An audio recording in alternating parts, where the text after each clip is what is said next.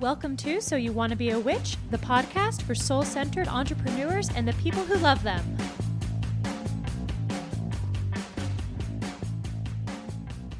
Welcome back to So You Want to Be a Witch. I am your host, Sarah M. Chappell, and today we're going to talk about how I became a business coach. That's right, it's going to be a bit of a Sarah soliloquy, personal to professional edition, and this was actually a listener request. So thank you, listener, for asking me to share a little bit of my story and how I came to do what I do today. Um, quick, you know, real talk. I'm in the middle of moving, I am sweaty and sleepy, and, uh, me talking about myself for a period of time sounds about all I can handle. Um, I hope this will still be useful to you, but this might be a good one to play in the background. Just to be honest. But I'm sure we'll have some good gems in here as well. Um, quick reminders with my move, just because we are a small company and I want to make sure I'm setting expectations properly.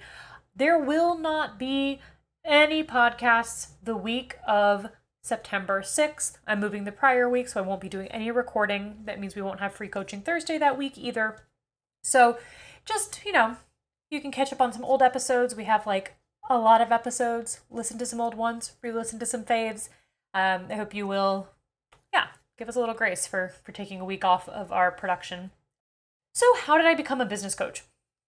You know, I talk about this often through the lens of helping you to understand how I can help you, right? From the perspective of demonstrating my authority and my expertise and why I am actually qualified to support you. But this question actually came from somebody who is a business coach themselves. And while I very purposefully do not target business coaches as my audience, I'm very wary of the you know, coach teaching coaches, teaching coaches, teaching coaches, all the way down kind of pyramid scheme situation that happens online.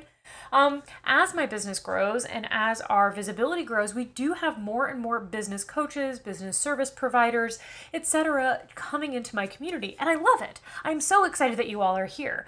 Um, I'm really excited about that because, first of all, it feels genuine. You guys are here because you're interested in how we're approaching things, uh, not because I'm going to teach you how to have a successful business coaching business, business coaching, coaching businesses, coaching businesses coaches.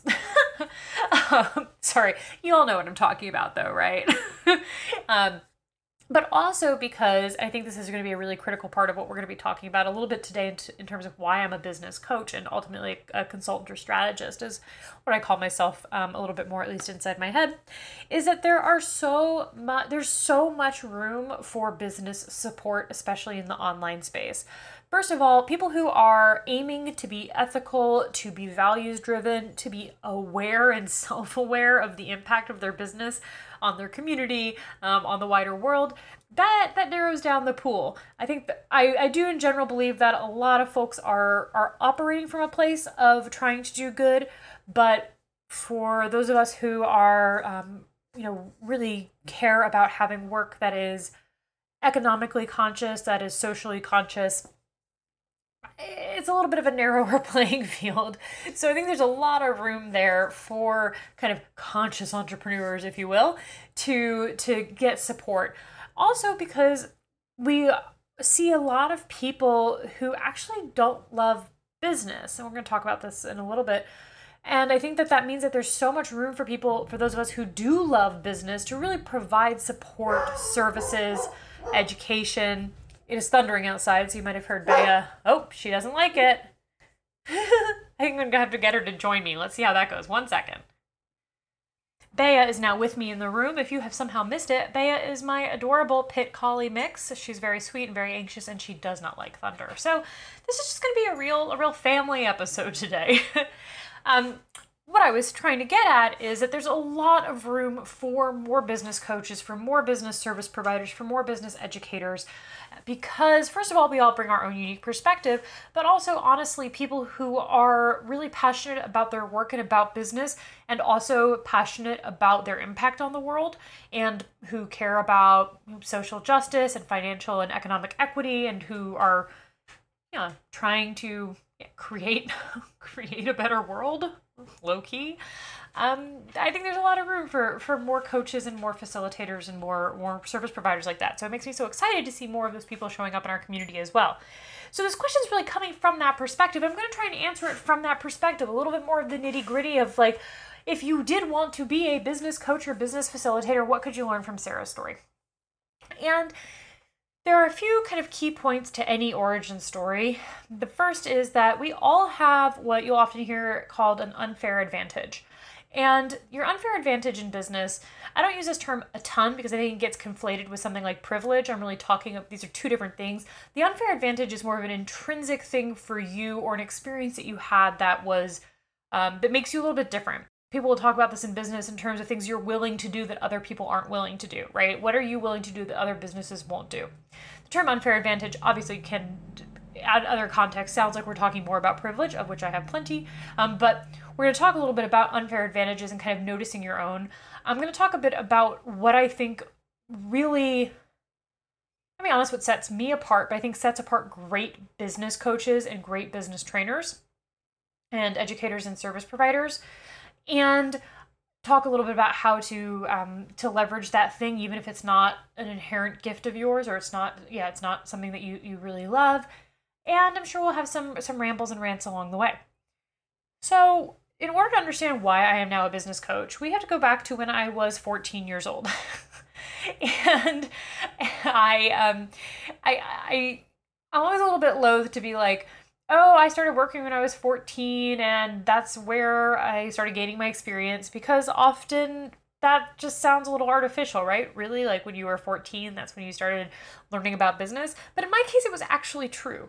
Uh, when I was 14, I asked my parents to let me work at a local clothing store where my mom shopped and was friends with the uh, the women who owned it. It was a small local store, and I was obsessed with fashion. That was my early career was fashion um, in college and after college, and I was really excited to work there. And they all really took me under their wing. And even though, yes, it was like a part time job and I was obviously a child, I received a lot of mentorship in that space. Partially because I was young, they all uh, let me like fix their computer problems for them. So I kind of got more embedded in the actual structure of how a retail operation runs and I was also really mentored. I learned a lot about customer service. Um, I learned about wholesale. I got to go to um, to trunk shows and to trade shows, and to really start to see how the pieces came together, and really the multi-layered aspects of running a retail shop, from from staff to tech and operations to to wholesale ordering and sales itself. And I worked there for a couple years. And when I do look back at like why I do this now, I think that really is the formative reason as to why. Because for the first time, I was able to have a level of responsibility and engagement that frankly was beyond my years. Obviously, um, I was not a normal 14 year old. I'm not a normal 20, normal 20, yeah, right, 34 year old. Um, and it was this the space where these adults gave me a lot of responsibility and a lot of opportunity to learn. And I think that's when I started to be interested in all of these different moving pieces. At the time, it was very fashion focused, and I would spend much of my uh, teens and early 20s working in fashion retail and in other fashion operations, but I do really view that as this like kind of special place. Now, that's something that you know you can't replicate at this point in your life if you didn't have that experience. You, I'm not saying that you needed to start work at 14 in order to be a good business coach, but I encourage you to start to look at the places where maybe you did get to learn some things that were a little bit different. I also, for example, ran the box office at my high school. So I learned again a lot about operations, a lot about systems. I was very active in the theater and I realize now was learning a lot about sales and marketing in terms of trying to get people to come to our plays. I ran a magazine in high school as well, and same thing, we did a lot of really creative marketing strategies to get our magazine out. So I start to kind of I can look back and see these kind of these these trends of different areas of my interests being supported by business enterprises. And I, if you're interested in kind of seeing what maybe are some skills that I don't really know I have, or some some information or experiences I don't really know I have, it can be fun to look back and see what you did when you were in high school, uh, what you did when you were in college, where your interests lie, and like what were those commonalities. You know, like for me, for example, I was the president of a bunch of clubs. I was very, very club oriented, very, very club oriented, uh, and I can see that now as one of the things that makes me very good at my job, which is that I'm interested in a lot of different things and I'm not afraid to be in a leadership position and a, and a doing position. Like those are some of those skills. So that's really where it all started was just by being young and hungry to learn things and being excited, frankly, to like make my own money. That has always been very important to me. Um, I learned a lot in my college years when I was working and interning at fashion magazines. I worked at Condé Nast, I worked at Time Life, and my first job out of college was working at Condé Nast at Lucky Magazine. And I learned a lot there that really influences how I view business today between high school and college in terms of understanding the playing field. And this is another thing that folks I think don't always recognize as being such a crucial business skill, but it really is, especially if you're a coach or consultant, is understanding who the players are, what the trends are, what the connections are by different between different people, and being able to see essentially what the levers are that are driving certain things forward. So for me in particular, I am very good at trend casting. I'm like naturally very good at that, um, but I also work at it um, now. Of course, in terms of business instead of at the time fashion, um, always knew who the major players were, who was the assistant to who, who had worked where, what was their trajectory. Now it's a little bit less kind of I wouldn't say I was particularly cutthroat at the time, but now it's like who are the players? Who's doing what? Who's innovating where? Who is creating what? Which softwares are, are doing what? Which coaches are doing what? And not so much in a market research place, but again in the sense of understanding the, the playing field for business in this time eventually I left fashion because honestly, um, those jobs fucking suck. And I worked in the wine industry. I worked in wine retail, I worked in wine wholesale. I did freelance wine writing. I was a brand manager and finally the editorial director of a big wine importer in New York. And those are the kinds of business experiences that are hard to learn elsewhere. And this is where we start to get into one of my unfair advantages, which is if you haven't noticed yet, I have literally been doing this now on some level for 20 years because I started when I was 14. and I'm not saying that to be like, I've been doing this for 20 years and I'm so, but because this has been part of my life for almost half of my life. And that is an unfair advantage. Uh, but I bet a lot of you have similar unfair advantages in your experience if you start to notice the th- threads and tendrils of where there's commonalities, where you learned certain things, and can kind of pick them up now and weave them into your business, weave them into your work. So for me, having worked in retail, wholesale, publishing, you know, advertising, marketing, and this huge number of kind of different kinds of areas. I worked with physical products in the wine industry for many years. I have a very strong understanding of what it takes to to make something. I worked at a winery, right? So all of these pieces, well now I don't work with people who make wine, but understanding production scale, understanding well there's see Bea doesn't like it. Want to say hi to everybody on the podcast? She doesn't. Sorry, she just wants to be sad about the, the thunder. Um, understanding things like production she's gone now. We'll see how this goes. Understanding things like production, operations, what it takes to get wine from a grape in France to your door in Brooklyn, right? All of the all of the shipping and trucks and like all of that stuff. In addition to then selling it, how do we how do we sell this product? How do we get people excited about these brands? How do we tell these stories?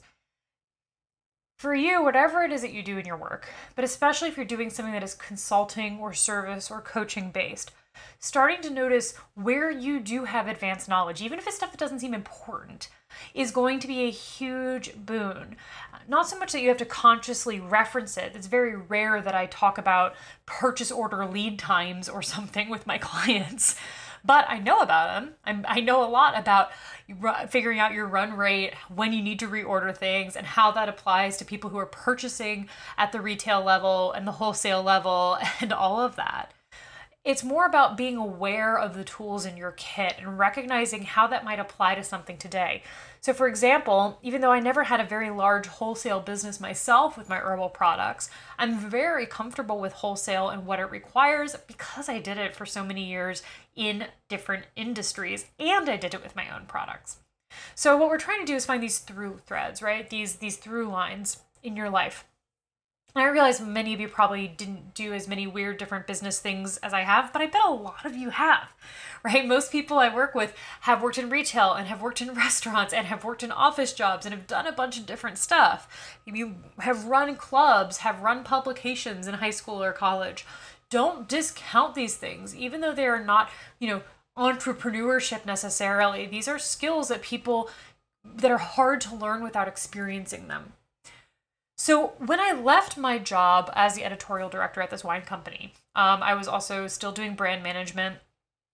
And editorial director in this company was essentially the marketing director, but the, they called the their graphic, their head graphics and visual person was who they called the marketing director. So I was essentially what I do now was the the content and you know yeah content marketing attraction marketing social media marketing online marketing person and in that job, I had also did a lot of project management. I had launched our new website, managed that. I just, you know, just done a bunch of stuff and also just, you know, a massive amount of customer service and support, which influences so much of what I do today in my business, where customer support is one of our most important things that we do. Um, when I left that job, I wanted nothing to do with marketing. I wanted nothing to do with it. I think that there was part of me that still really doubted myself, even though I'd been doing it for so many years because I didn't ever study it formally. Um, all of the things I've ever done for work, I never studied formally. My degree is in French and molecular cell biology. I don't have a journalism degree, even though I did freelance writing for many years and still do. I don't have a business degree. I, yeah, didn't study like merchandising or marketing or anything like that. I think there was some part of me that was sick of it when I left. I left um, for deeply personal health reasons that I've talked about before, but won't get into today. And I was on unemployment and really having a hard time figuring out what I wanted to do. And I really wanted nothing to do with marketing, even though I was doing some freelance contract work for some restaurants in New York and things like that. I just was so fucking sick of it. And um, really having a hard time applying that to businesses that I didn't that I didn't feel like what they were doing in this world was having an impact that I wanted to be associated with. And I think in some ways I was being reactionary. When I left my job, everyone was like, oh, well, you'll get another marketing job. You can do this, you can do that. You've had this kind of high powered job. You were on the high powered track. So, sure, you'll get another one. So, I'm pretty react. I can be a little bit reactionary and really contrarian at my core. And I was like, no, fuck you guys. I'm going to be a tarot reader. and the reason I mention this in particular is because chances are you have some skills that you might be avoiding. I actually work a lot with folks who um, have run businesses before, who have marketing backgrounds, and somehow when they start their own business, applying it feels hard. And this is a really great place to look at what assumptions you're making about those skills that or what like associations you have with them that are kind of preventing you from applying them in this new way. I think for me, a lot of it was the ethical bit. It was really hard for me to um, reconcile my experiences with alcohol with selling alcohol and using my skills to do that. Um, I felt pretty bad about it, to be honest. Um, you know, I don't, I'm not here to prescribe whether or not you should drink. You do you. But being an active part of selling something that causes so much harm to people was was challenging for me to reconcile and that caused so much harm to me and it took me a while to kind of un- untangle that. And it kind of happened by accident. When I started my business, um, started selling herbal products, uh, working as a tarot reader, uh, working as a flower essence practitioner, I of course had to sell and market. And I did. You know, I, I didn't stop myself. Desperation is a really fantastic way to overcome resistance. And I was super fucking broke and really overwhelmed and recovering from burnout so I did use the skills I had. And ultimately what started to happen was that people started coming to me for readings or a- and asking about business or coming to me for coaching um, and or asking me for business coaching asking me if i did business consultations because of my background and because even though my business was still growing i'm assuming that people could see my skill set shining through even though i wasn't really purposefully leveraging it and was kind of trying to distance myself from it after a couple years of essentially proving to myself that I could run a business that was not business coaching, going back to what I said at the beginning of this, really, really not trying to be on that business coach MLM tip here, um, where it's a business coach teaching other people how to be business coaches who are teaching other people. I, I, I'm really wary of that. I knew I wanted to make sure that I could get results for myself before I was doing business coaching. And this is an interesting piece, kind of a, a parent, like kind of an insert I'm kind of I know I'm kind of here's my story. We'll get to more of the theory and the and the takeaways in a minute, but business coaching is in general not like other coaching. A lot of traditional coaching is just asking questions and holding space. Business coaching often is an amalgam of coaching and consulting or strategy work. You can be a coach who just works with business owners. Doing like leadership coaching is often what you hear that called as. But if you're a business coach, chances are you are doing some strategy and consulting work as well. This matters because while I don't believe that you have to have experienced something in order to help somebody work through it, that's simply not true. I am a little wary of business coaches who have no business experience. And that and that in particular is challenging because it is 110 million percent easier to sell business services business to business services than it is to sell like a tincture, for example. Now, if you are a business coach who has no experience outside of running your own business coaching business, cool, you do you. I don't mean this from a place of judgment, just for me personally, it was really important when I started to notice this business thing reemerging and this marketing thing reemerging and me being like, wow, you've been doing this for a bajillion fucking years, and of course people want want your help with this because you have experience, you have more experience than a lot of people in the online space. I wanted to make sure that I actually could figure out what I was doing without going straight B2B. Um, which is why for the first couple years of my business, even though the business coaching aspect was starting to emerge, I made my money um, selling tarot readings, selling tarot courses and programs and mentorships, and selling herbal products. And I did fine. I I was able to go full time in my business and was able to do that and prove to myself that I could.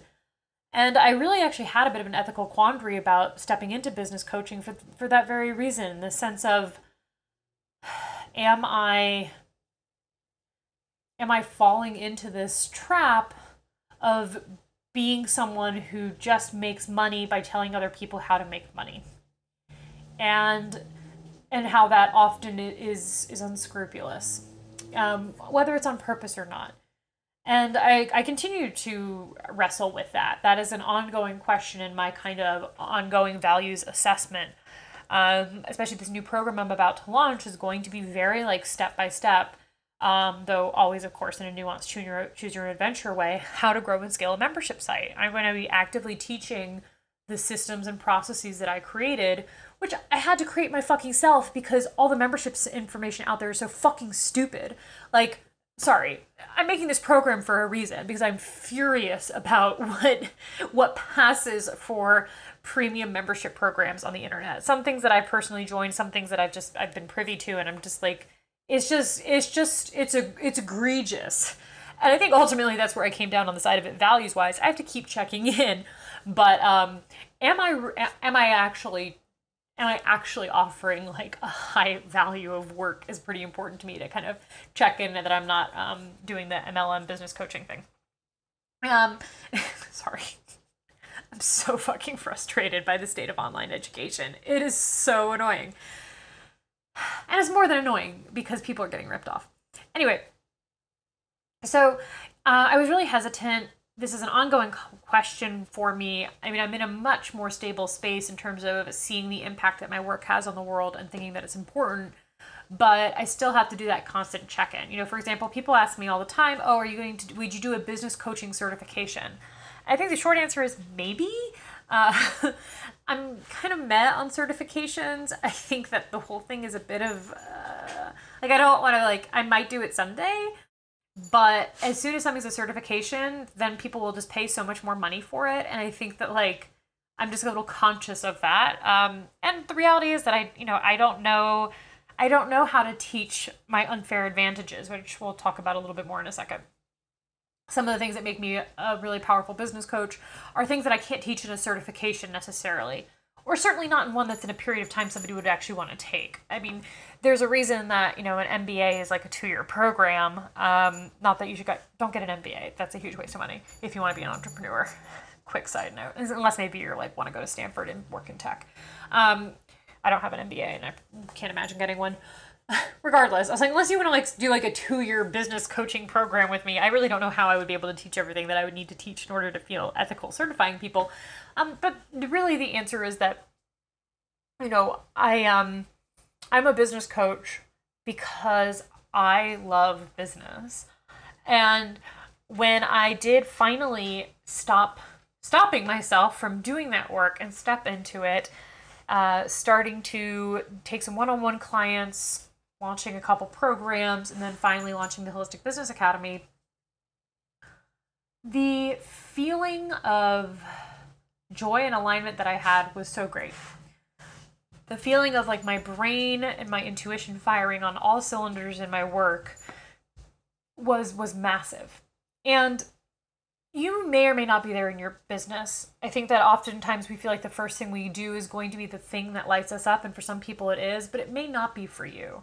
Whether you want to be a business coach or not doesn't really fucking matter. But, you know, I think that's why I kind of wanted to wander through kind of the underlying experiences that I had because when you start to notice the trends in what you've been interested in over time, I think that's a better indicator for what is going to light you up than anything else and that some of those things may not be specifically about what you teach or what you make but how you approach it and when you start to notice notice those trends the feeling of alignment in business can be can be much more strong and you know i didn't realize how much i loved business itself until i was business coaching and seeing what it made possible for people so that's my little bit of a ramble. I hope it's helpful in the sense of being like, I've been doing some variation of this for a very long time. I have a very varied experience background, again, working in lots of different fields, doing lots of different stuff.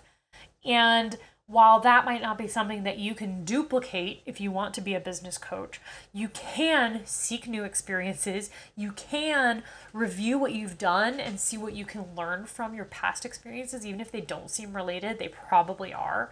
Um, and you can do what I'm going to say how I became a business coach, and you can too. um, you can be a lifelong learner. Now, I think this is actually the most important thing about being a business coach and probably any kind of coach that has a really specific area of focus. So, not like a general life coach or something where you're doing very classic coaching, like I mentioned before, and asking people a lot of questions and stuff. And this is what I actually call my unfair advantage is my ability to an enjoyment of learning. I think a lot of you are like this too, but is something that people ask me all the time is how do you know so much about so many different things? And I do because, yes, I've been doing this in various capacities for a long time and I've worked in many different fields within business. But the real reason I know so much about so many different things is because I am a lifelong learner and I also have the kind of brain that makes really powerful leaps in logic and connection between different kinds of information. So that is my unfair advantage. I have a brain that specifically is excellent at making connections at networking things, at of building a a, a, an, I'm always building and re-examining and exploring and shifting my cosmology. Nothing is firm in my world. And if that sounds terrifying, it is. Nothing is firm though. Everything is always a question. And when it comes to business, that becomes an extremely powerful tool because I apply that to to see things like pattern recognition across industries to see things like trends and and shifts that are happening and how those can apply to the people that I work with. Now you may be somebody who's like that already. Maybe you're like oh yeah pattern recognition that's me. Maybe like systems level thinking network thinking right? These are some of the terms that we hear. Um, but the really good news is that you don't actually have to be that way naturally to develop the skill. Um, for me, most of this is just inside my head. Uh, I again, that's that is my unfair advantage is how my brain works. You have your own unfair advantages, but developing the ability to be a lifelong learner is the number one thing I would recommend to anybody who's interested in working in business because business changes. now, the foundations don't change all that much unless you, like me, are trying to create new foundations, which I think a lot of you probably are, um, to imagine a new way of engaging with commerce. That, yeah, so that, that does change. A lot of the foundations don't really change, but the landscape of business changes constantly. And that is why being a lifelong learner is so absolutely critical to be a business coach, consultant, um, service provider. The landscape is always changing and is changing faster and faster. This is true for so many things. Uh, you know, this is not just business. And this may be true in whatever field you work in if you're not a business coach. But for those of you that are working in business, that are social media marketers, service providers, virtual assistants, coaches, consultants, we have a responsibility to our customers to know what the fuck is going on. That is a huge part of what they're paying us for. To know, and I'm not saying you have to know every little detail about like the new Instagram rollout. That's not really what I'm talking about. What I'm talking about is it's our job, in my view, for us to survey the landscape in an ongoing manner, to synthesize that information so that we can use that to provide the most up to date um, consulting and service experience that we can to our customers. And this is where learning is so critical. So, I want to talk a little bit about learning. Um, I mean, obviously, I'm an online educator, so it's something I study and think about a lot, especially because my brain is is neurodivergent and a little bit a little weird. So I've had to think and learn a lot about how other people learn because I know not everyone learns like me. If you are someone the idea of lifelong learner makes you gag a little bit, we're going to need to work on that. You can come up with another phrase, but it's going to be very hard to stay at the top of your field if you are not constantly engaging with new information and new ways of thinking. And I don't necessarily mean new as in newly released, just like your your business creations like they need to be fed they they they need to be engaged with actively so there's a few things that i do that i think can be extrapolated out the first is if you are not naturally a network thinker or maybe you are maybe you're a skip thinker you skip a couple steps and make connections but like kind of big cognitive leaps are harder for you I highly recommend using a software that can help you with this. And this is the coolest thing that's happened in the past couple years online is backlinking, cross-linking softwares. I've talked about these before. I use Obsidian, which is fantastic. It's going to be free for most of you. You only have to pay once you have a couple team members.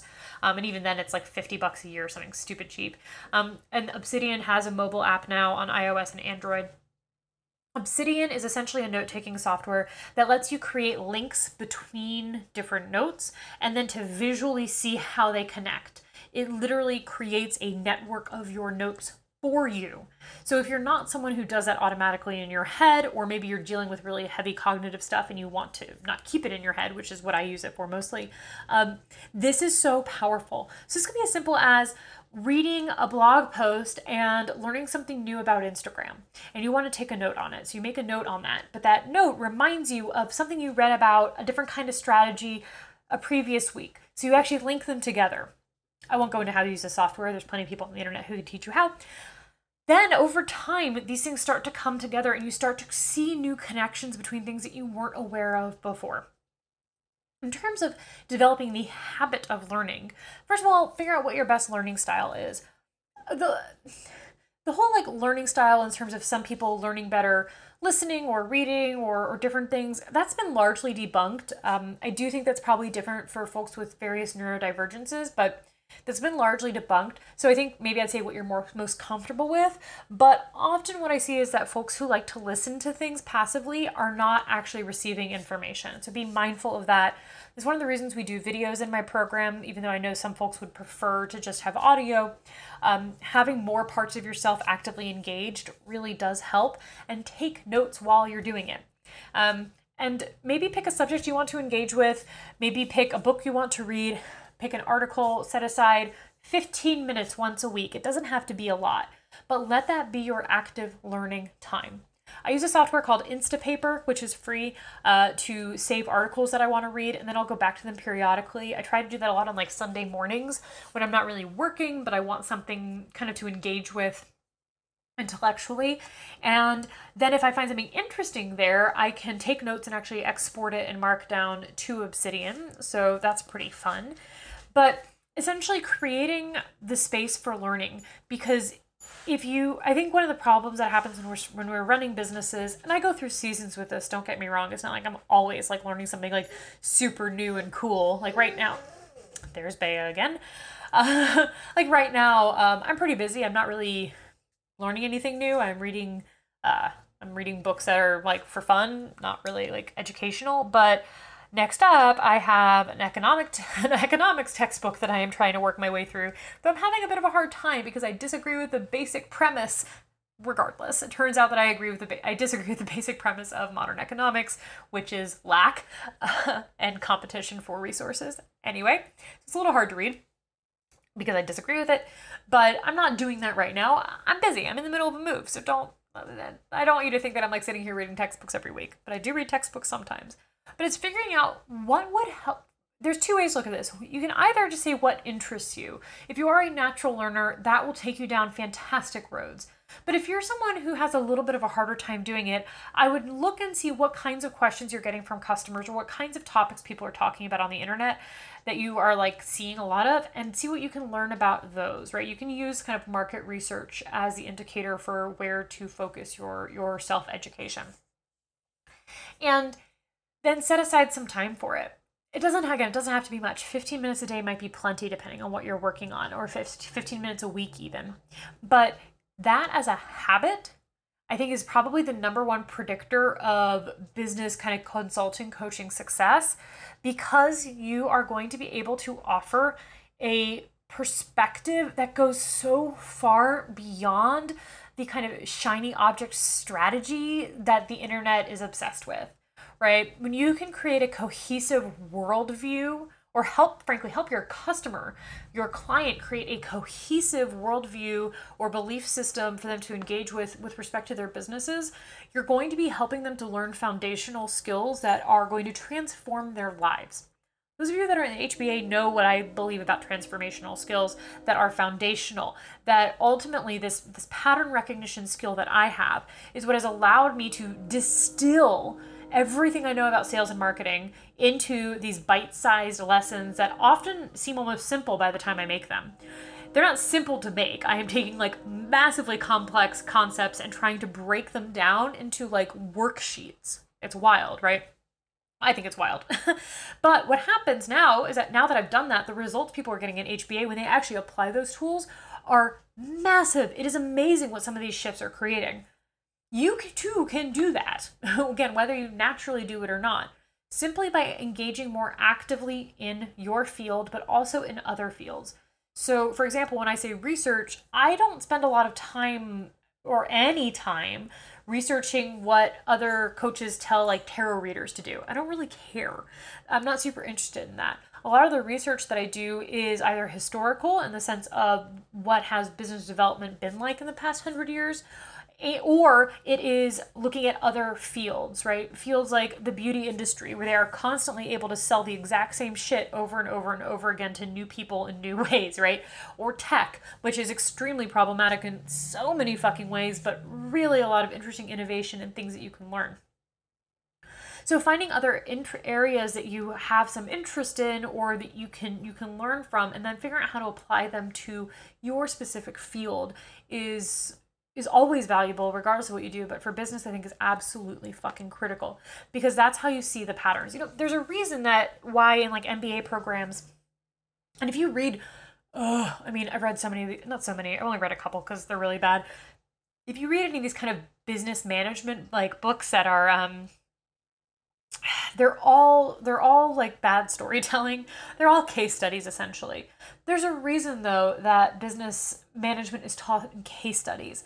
It's because it helps you to actually see the pattern recognition better and the application of those patterns. Um, because business ultimately there isn't a right or wrong answer really ever. But there are patterns that we can notice. There are behavioral patterns. There are human behavior. There are behavioral economics is also just absolutely fascinating if you haven't studied that.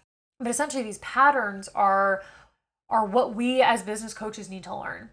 And how they shift and how they change and start to essentially be able to predict those patterns i'm talking now and i did say this was going to be a little bit rambly and i'm to i'm to wrap it up and I'm realizing that this is sounding a little esoteric, and I think it is. um, ultimately, business is like business really is a liberal art. Uh, don't don't tell me don't tell the business people I said that, but it is. Business is not a science. It is it is a, it is much more like a liberal art. And if we approach it through some of the kind of ideas of like a liberal arts education, which tends to be interdisciplinary, tends to be communication and critical thinking based. Um, and then we couple that with what we can learn from the scientific method, which you know has it has its good and its bads, but essentially this idea of testing hypotheses, right?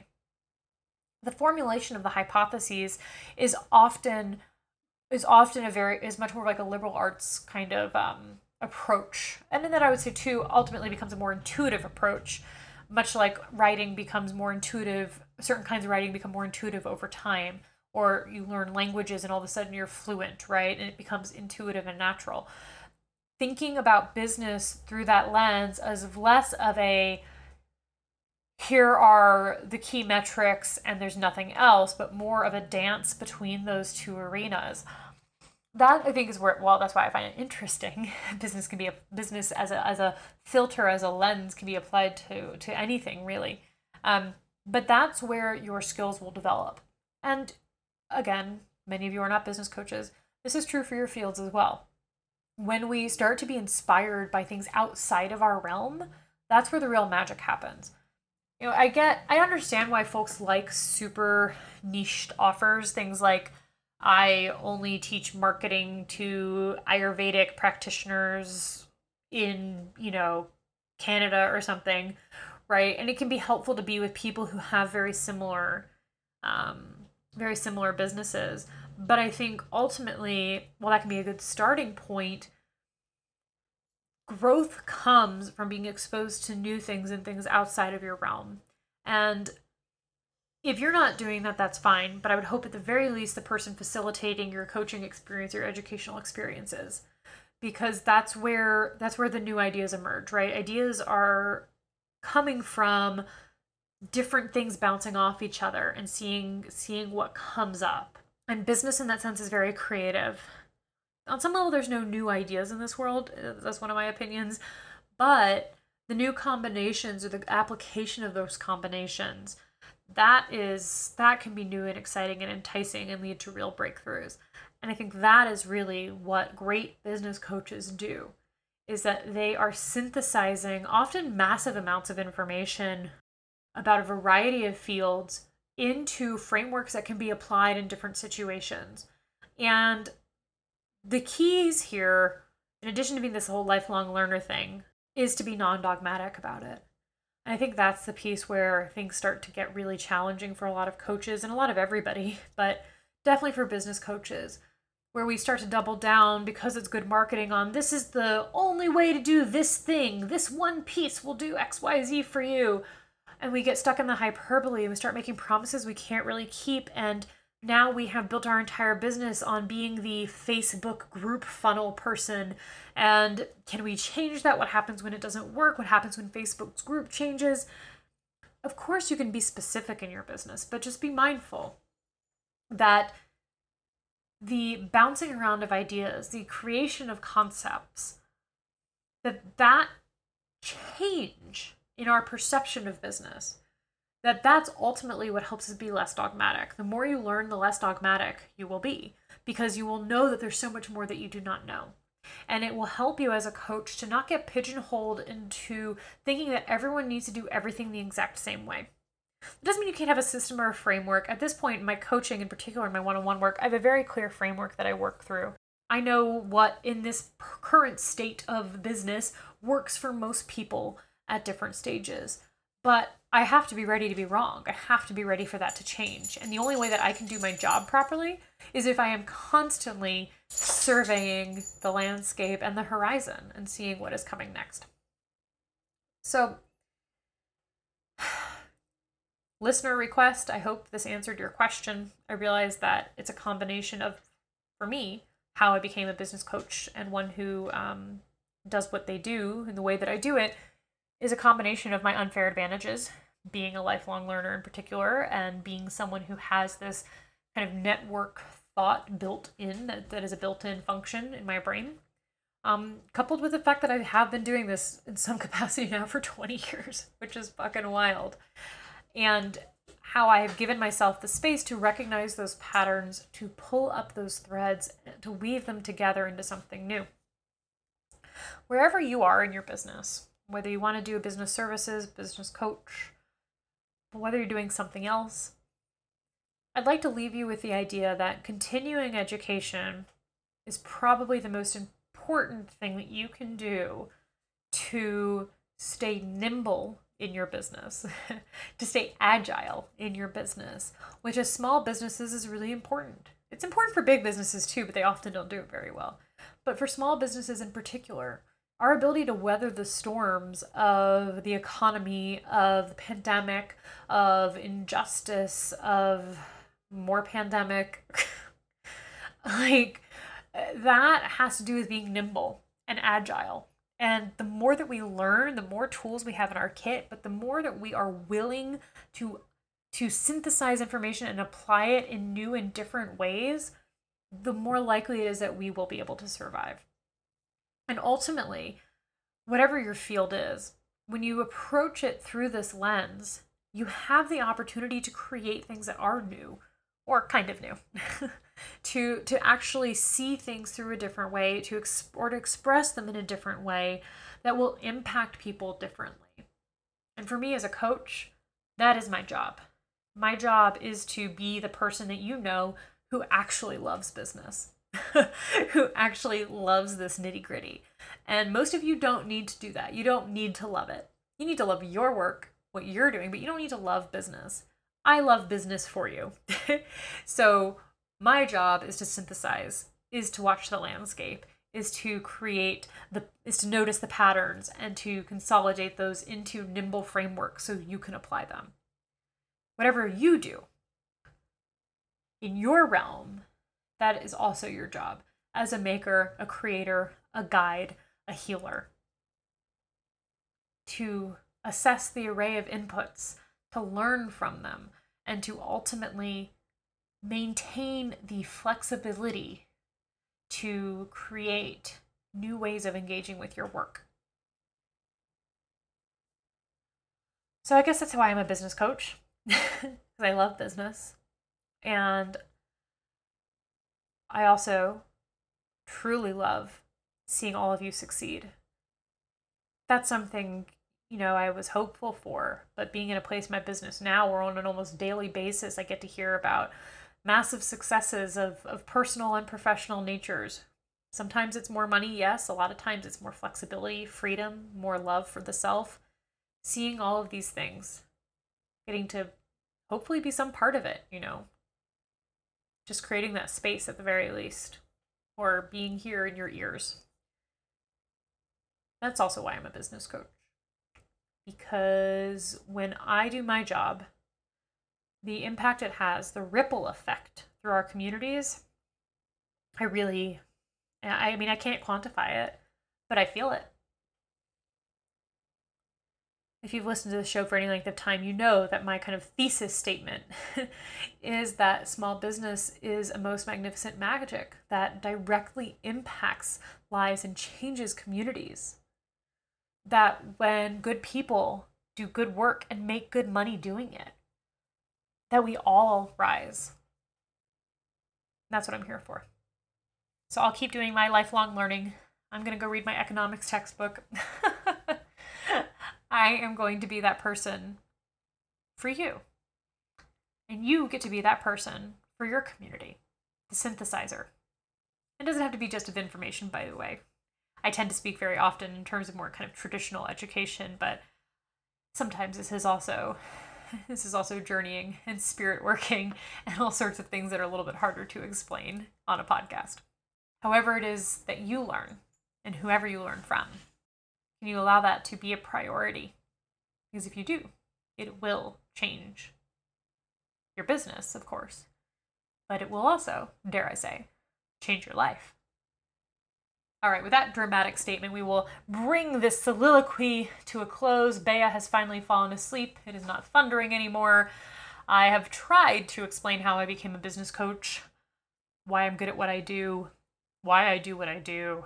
And I hope that in hearing that, you will maybe remember some things about yourself that you had forgotten, or see some areas that maybe you can place a focus on to improve your skills, improve what you're able to bring to your customers, to your clients, to your community. I will see you all next week. Bye for now.